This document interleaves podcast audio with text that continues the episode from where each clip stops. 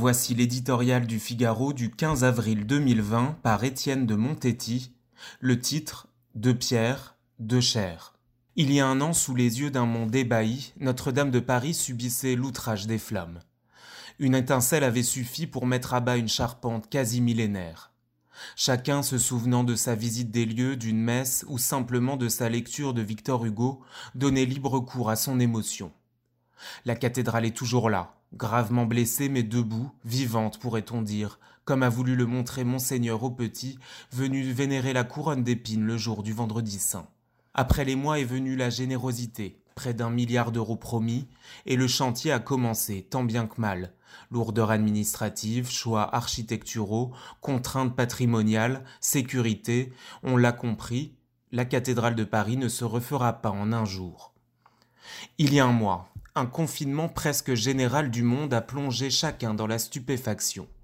Un virus mal connu a suffi pour paralyser le village global qu'est devenu la planète.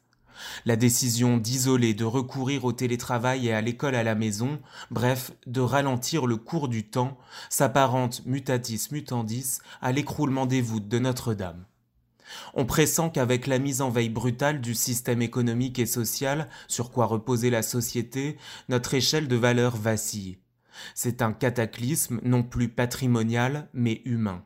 Il n'affecte pas des dentelles de pierre fondues par un brasier, mais la famille des hommes, pour ainsi dire une cathédrale de chair touchée par la mort.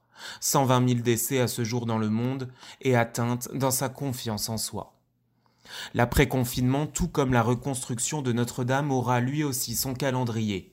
Il y a eu le temps de la solidarité et du dévouement, vient celui des priorités sanitaires à établir, des stratégies à arrêter, des politiques économiques à conduire.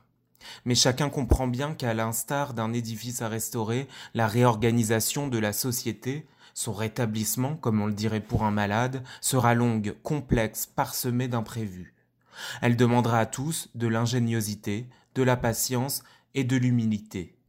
Soyons-en persuadés, le 11 mai ne sonnera pas une fin, mais un commencement.